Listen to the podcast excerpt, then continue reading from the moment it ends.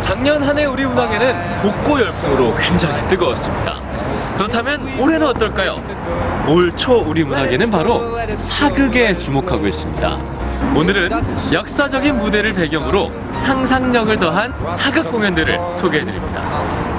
The lights are turned way down low. Let it snow. 첫 번째로 소개해드릴 공연은 정은걸 작가의 동명 소설을 각색한 뮤지컬 해를 품은 달입니다.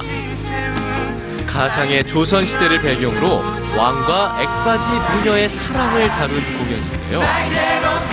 전통 무용의 역동적인 안무와 한국적인 미가 가미된 무대, 의상 등을 사용해 한국 고유의 정서를 현대적인 감성으로 표현합니다.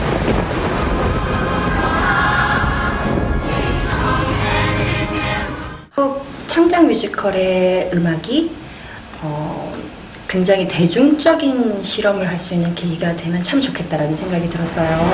과연 한복을 입고 팝을 부를 수 있을까? 고전적인 장르의 톤이 비슷하지 않다면 혹시 조금 이질감이 느껴지지 않을까?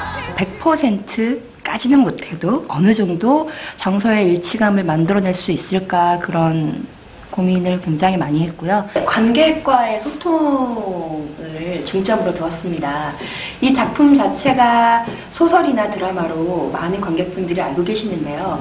하지만 뮤지컬이라는 또 하나의 장르, 음악이나 춤으로 감정을 극대화하는 면에서 어떻게 하면 소설과 드라마에서 공감했다는 것을 다른 장르적 힘을 빌어볼까 하는 소통이 저의 숙제였던 것 같습니다.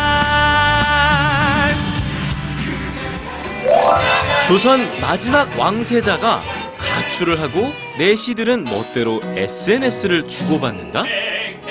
이상하시죠? 바로 뮤지컬 Last Royal Family의 얘기입니다. 시 공간을 초월하는 상황과 시트콤식 대사로 무거운 역사를 재치 있게 다루는데요.